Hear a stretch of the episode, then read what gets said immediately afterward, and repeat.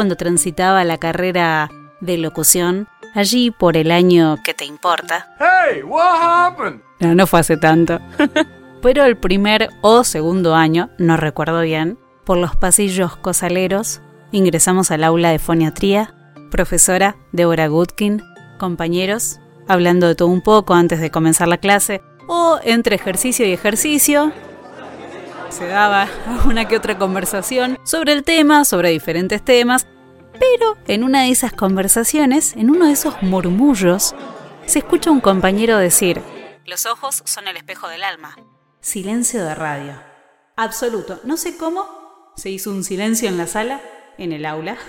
Ella, la profesora, se da vuelta y a modo de película de suspenso, misterio, achica los ojos, mira hacia el sector de donde venía semejante blasfemia prácticamente, a modo de chiste. Y lo primero que dice es, ¿quién dijo eso? Seguro fue un oftalmólogo. El verdadero espejo del alma es la voz.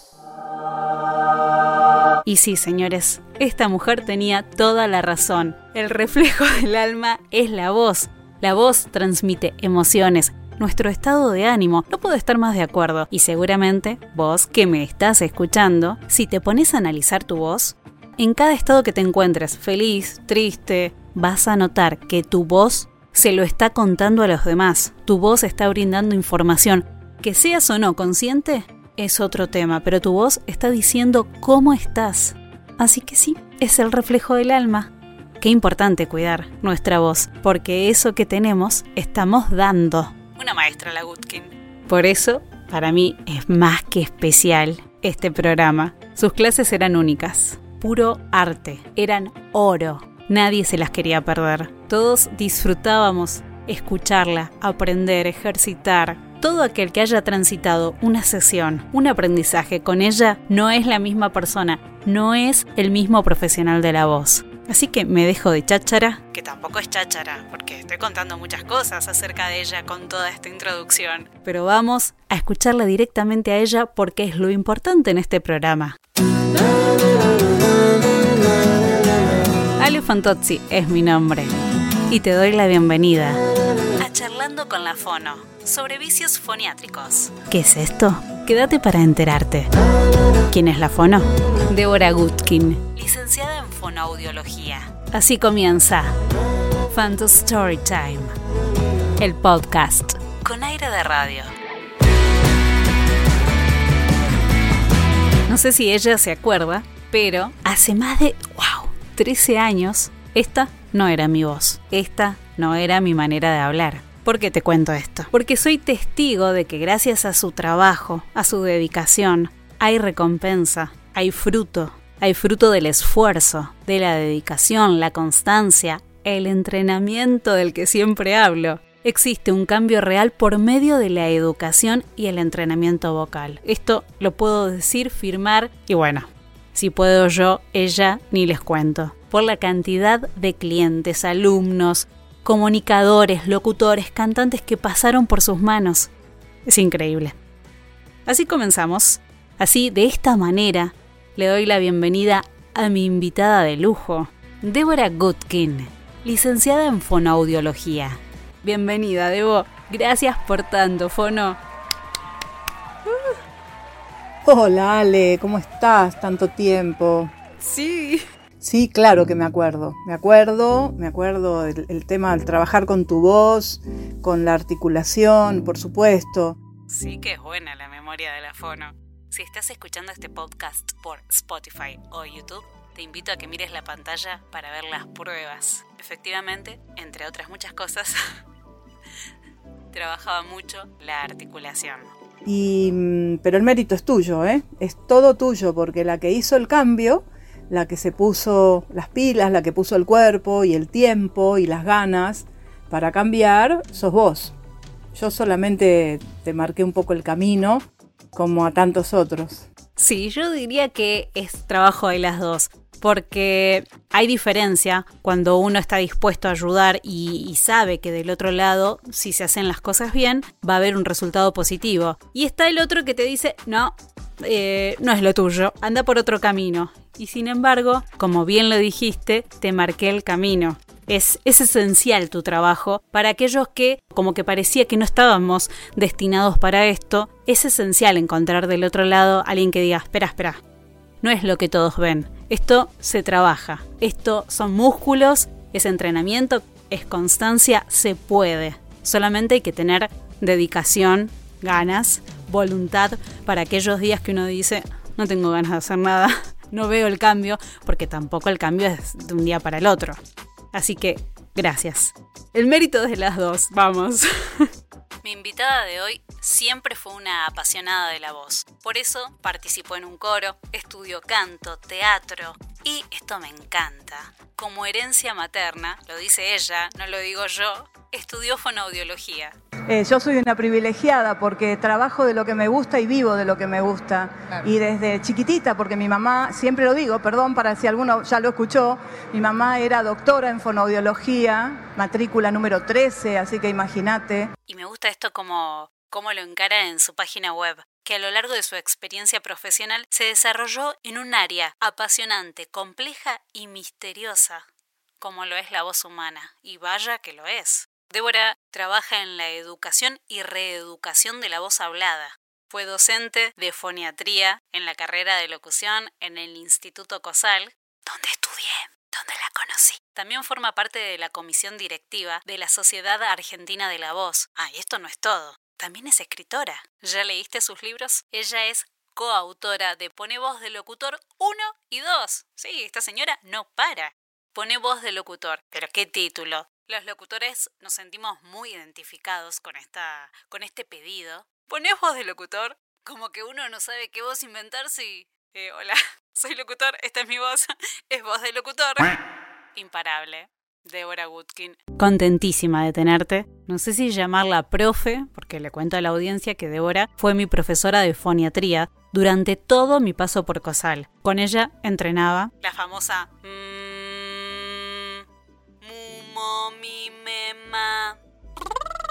Bueno, la articulación, como bien la marcó, que es algo bastante, parece como algo, ah, qué simple, articulemos, articulemos bien, hablemos bien, tengamos buena dicción, pero no es tan fácil. Incluso después de tantos años de estar entrenando, la articulación es una de las cosas que enseguida ah, se chispotea. Es algo para enfocarnos y, dedicarle tiempo aún después de recibidos, aún trabajando como locutor o comunicador. Es algo que merece la atención. Ojo, la atención durante toda la etapa que estemos activos. Y si no estamos activos, también si nos gusta cómo suena una buena articulación, una buena dicción, vale la pena poner esmero en esa área. Bueno, nos metemos de lleno. Débora, o vamos con fono que engloba todo.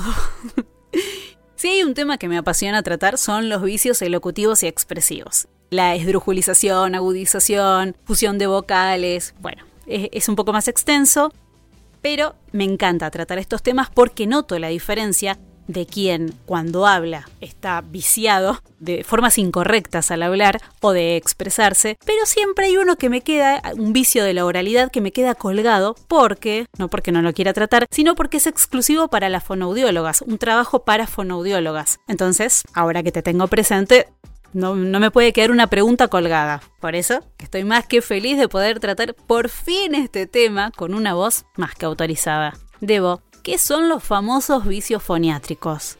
Los vicios foniátricos podríamos decir que son costumbres que una persona tiene al emitir su voz o al pronunciar, al, hablar.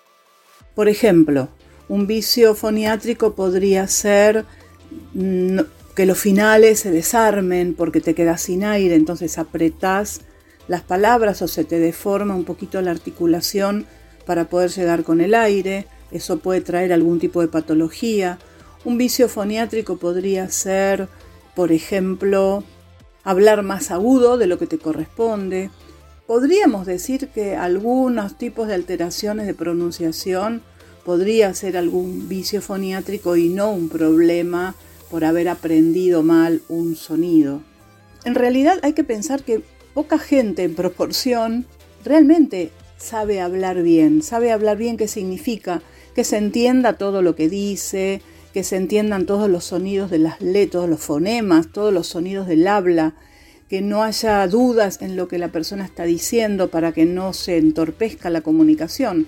Para lograr una comunicación efectiva todo tiene que entenderse con absoluta claridad. Todo ese tipo de cosas atentan contra una comunicación efectiva y empiezan a aparecer algún tipo de vicio foniátrico podría ser algunos golpes en palabras, destacar algunas palabras como queriendo justamente jerarquizarla, pero en vez de lograrlo con un buen uso del, sonido de la voz, con matices, se hacen golpes. Em, en fin, ese tipo de cosas podrían tomarse como vicios foniátricos, entre otros. Vamos a ir desglosando vicio a vicio. ¿Qué significa finales caídos? Para que se entiendan lo que son los finales caídos, por ejemplo, es que yo te diga, Hola Ale, ¿cómo estás? Tanto tiempo. La palabra tiempo se perdió. Probablemente quienes escucharon em, completaron esa idea y piensan que escucharon la palabra tiempo, pero la última sílaba de la palabra no salió con claridad. ¿Y por qué se produce este vicio? ¿Por qué? Porque en realidad dejé de insumirle aire a esa palabra. Uno puede tener aire, pero la presión de aire que le da al habla mientras habla, en esos momentos finales que generalmente tienen que ver con los puntos, desaparece esa presión, disminuye y el sonido pierde proyección o pierde volumen o incluso a veces cambia en el tono, porque yo en un punto voy a hacer un tono hacia abajo porque es un punto, cierro la idea bajando el tono a un grave a un tono más grave, pero se tiene que seguir escuchando como la primera sílaba que dije.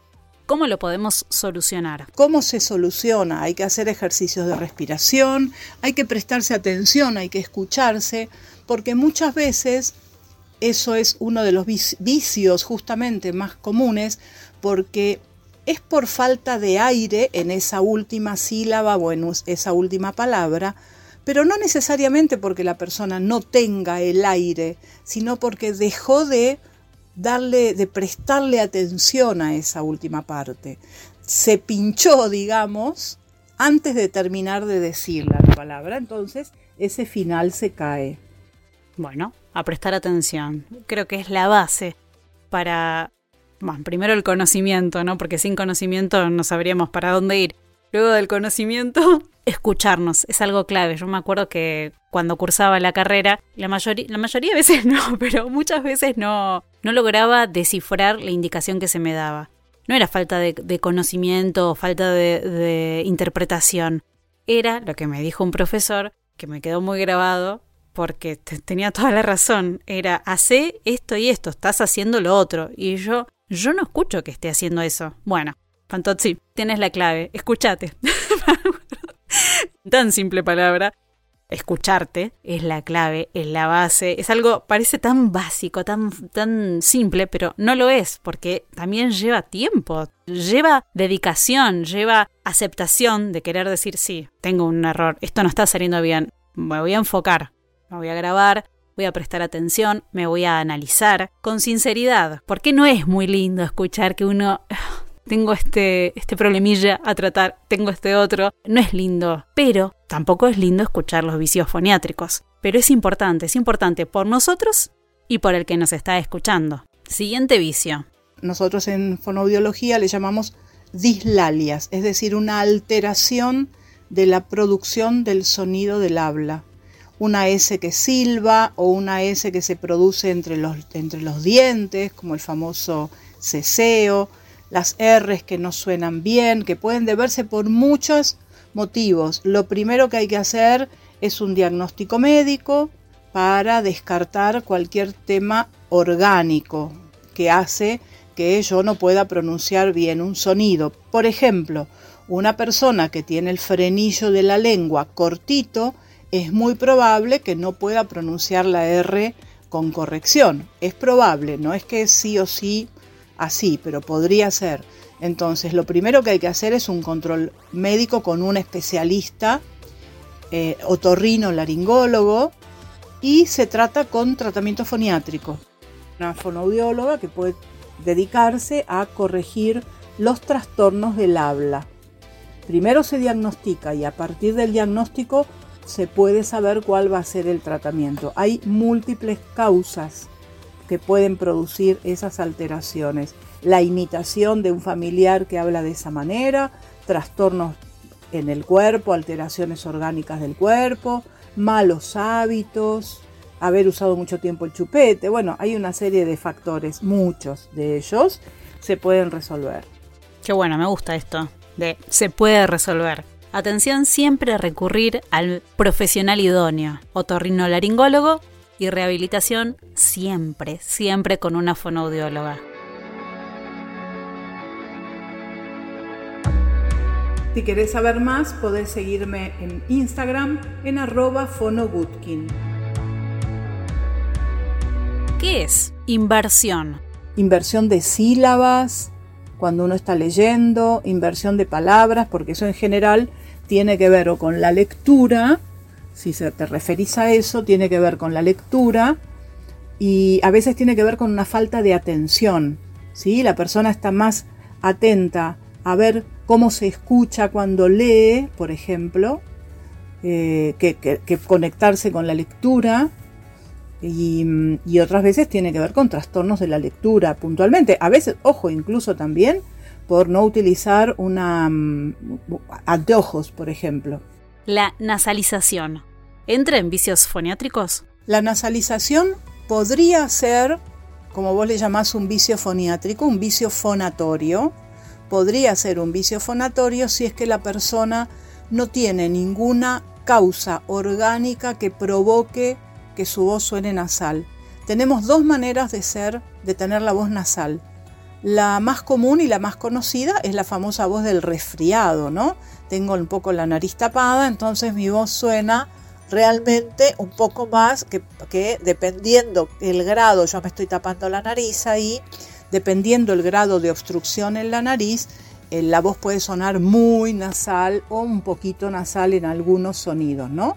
las M's, las N's, las ñes, que son fonemas nasales, al estar obstruida la nariz no suenan bien y con ello alteran otros fonemas que están al lado, las vocales puntualmente.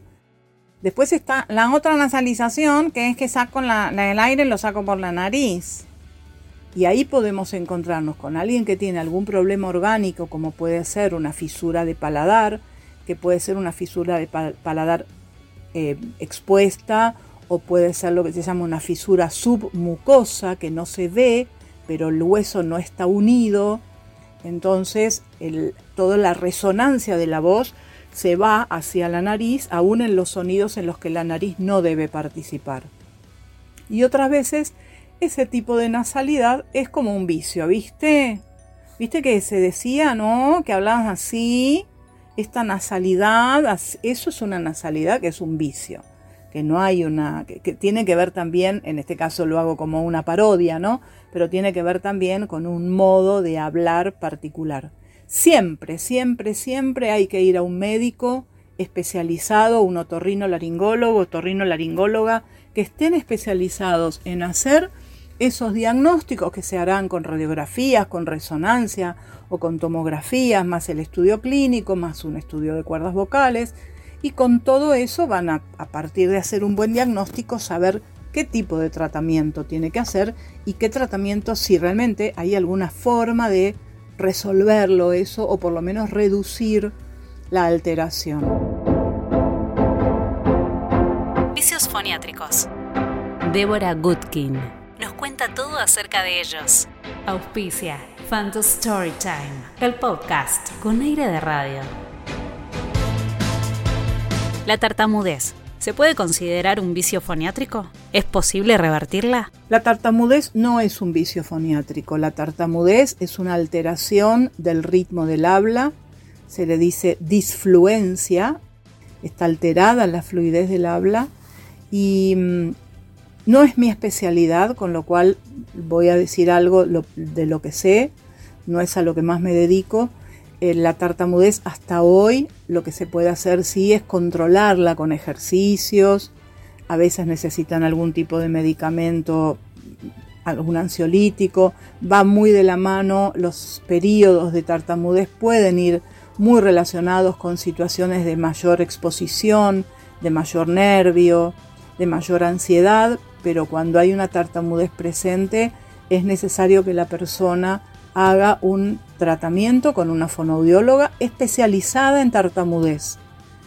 La tartamudez se puede controlar a tal punto de que la persona prácticamente controle el síntoma y no se note que es tartamuda. ¿La dislexia y la voz ronca se consideran vicios foniátricos? No, la dislexia no tiene nada que ver. La dislexia es una alteración de la, de la lectura y de la escritura que tiene un origen neurológico, no tiene nada que ver con un vicio foniátrico y la ronquera tampoco, porque la ronquera es una patología. La ronquera es una disfonía, es una patología, no es un vicio. Los vicios foniátricos, por ejemplo, esos finales que, llegamos apretados, esos finales de, de esfuerzo de aire, son los que pueden llegar a terminar produciendo una ronquera o una disfonía de otro tipo. La ronquera nosotros la usamos para definir determinado tipo de disfonía, no cualquier disfonía. Interrumpimos la transmisión para hacer un anuncio de suma importancia. La Sociedad Argentina de la Voz organiza la campaña nacional por el Día Mundial de la Voz, con el lema Tu voz importa. El Día Mundial de la Voz es el 16 de abril y la campaña se extenderá a lo largo de todo el mes con actividades asistenciales, científicas y artísticas, todas gratuitas y en todo el país. Para más información, podés contactar a la Sociedad Argentina de la Voz a través de su cuenta de Instagram, arroba Sociedad de la Voz. Y junto con este anuncio, queremos desear un muy feliz Día de la Voz a todos aquellos que hacen parte de la educación, de la propagación de la salud vocal, del cuidado, del acompañamiento, la información, el amor por el mejor instrumento musical que pueda existir. La voz. Feliz día.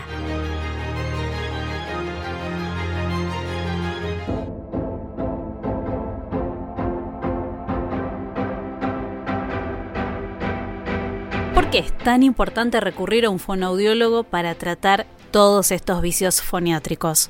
La importancia de hacer un tratamiento, un control con un fonoaudiólogo, una fonoaudióloga para tratar todas estas cosas es porque somos personas que nos formamos para eso. No solamente fuimos a la facultad y estudiamos los cinco años, hicimos después a lo mejor un posgrado, sino que además estamos permanentemente actualizándonos en congresos nacionales, internacionales, porque en la medicina, todo lo que tiene que ver con el ser humano, con el cuerpo, hay muchas cosas que se van reconfirmando con el paso del tiempo, con la cantidad de, estudios, de avances que hay con la computación, sobre todo para el estudio. Algunas se van reconfirmando y otras se van cambiando como las y van apareciendo eh, descubrimientos. Hoy en día, por ejemplo, no se conoce absolutamente en su totalidad el, cómo funciona el cerebro. Así que tenemos tanto por aprender de ahí y todo lo que nos pasa en el cuerpo lo controla, el mayor control está en el cerebro, es el que digita todo. Entonces tenemos una voz que tenemos determinada porque nuestro cerebro almacena sensaciones, sensaciones en el cuerpo que están relacionadas con determinados sonidos una manera en la que usamos el aire, por eso es que más o menos repetimos una, tenemos como una identidad en nuestra manera de hablar.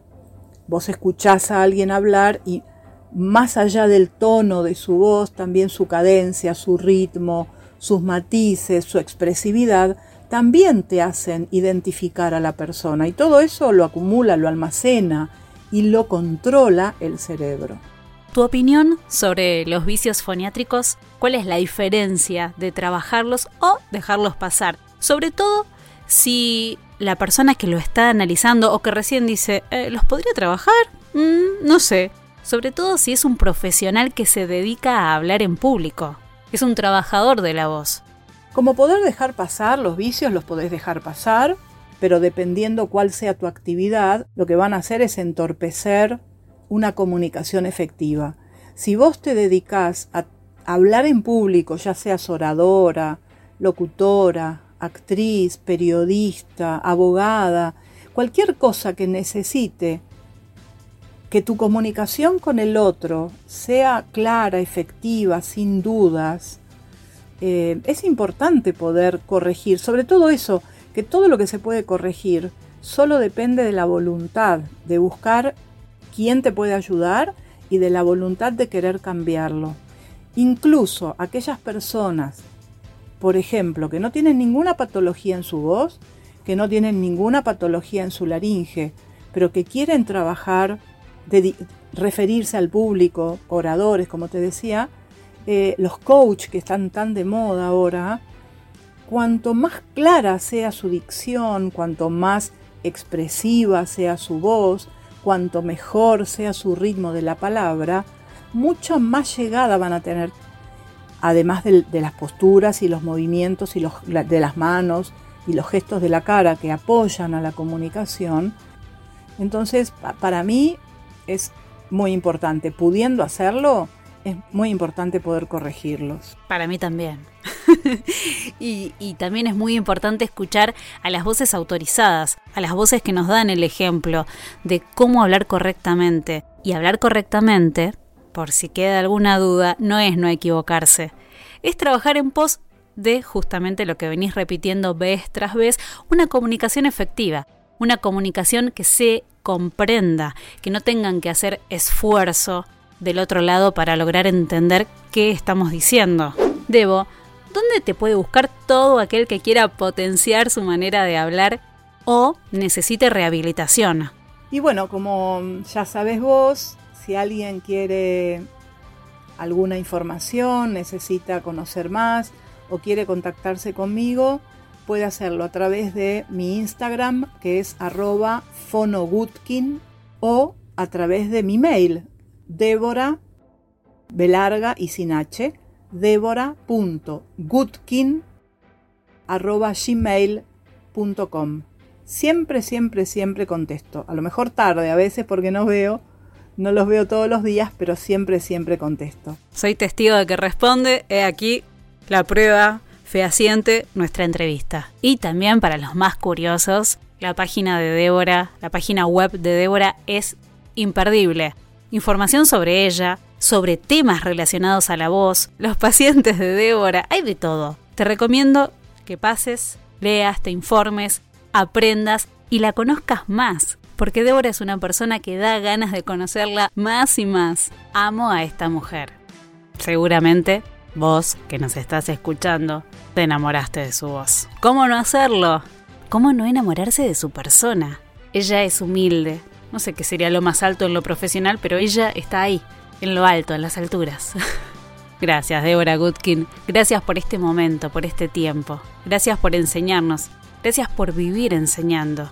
Porque esto nos ayuda a, a cuidar nuestra voz, a amarla, a brindarle años de salud. Estoy muy feliz de tenerte. Uno, por el significado que tu profesión tiene en la mía. Siempre lo digo que todo lo que aprendí fue gracias al trabajo de los fonoaudiólogos. En este caso vos fuiste mi fonoaudióloga durante la carrera, pero también cuando terminé recurrí a tus servicios porque siempre hay cositas para trabajar en el habla porque las palabras a través de la voz están vivas y están en movimiento y hay que trabajarlas uno sigue constantemente trabajando. Aunque no parezca, los locutores también.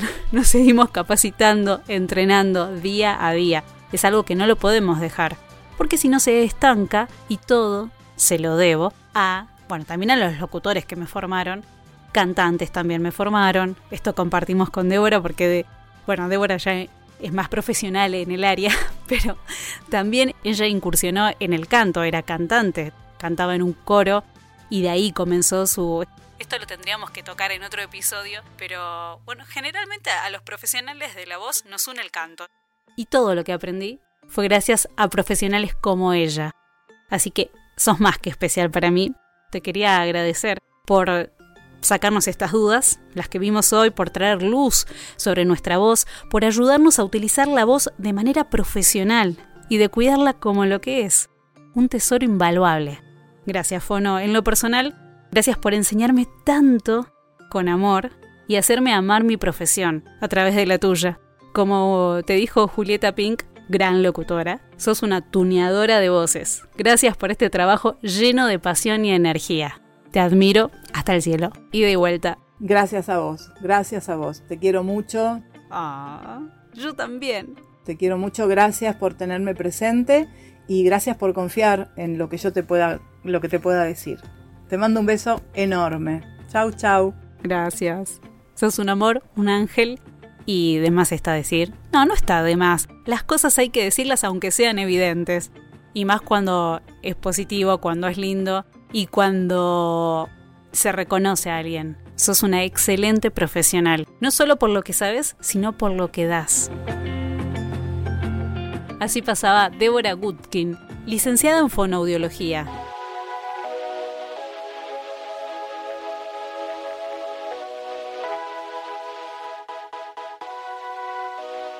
¿Qué aprendiste? ¿Qué te dejó? ¿Qué vas a comenzar a trabajar a partir de esta entrevista? Tu voz, tu manera de hablar, de expresarte.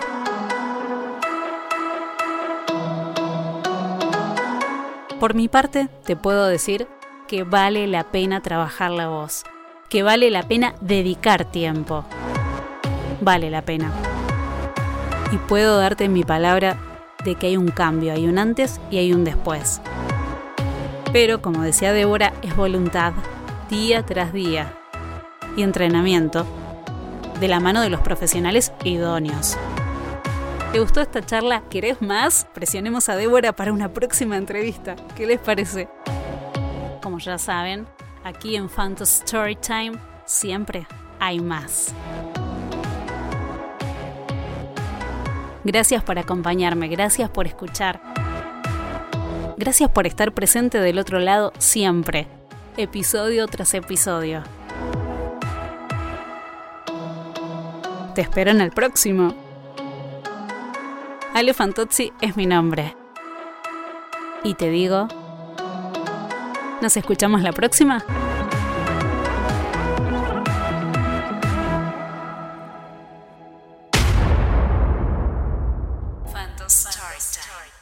Podcast con aire de radio.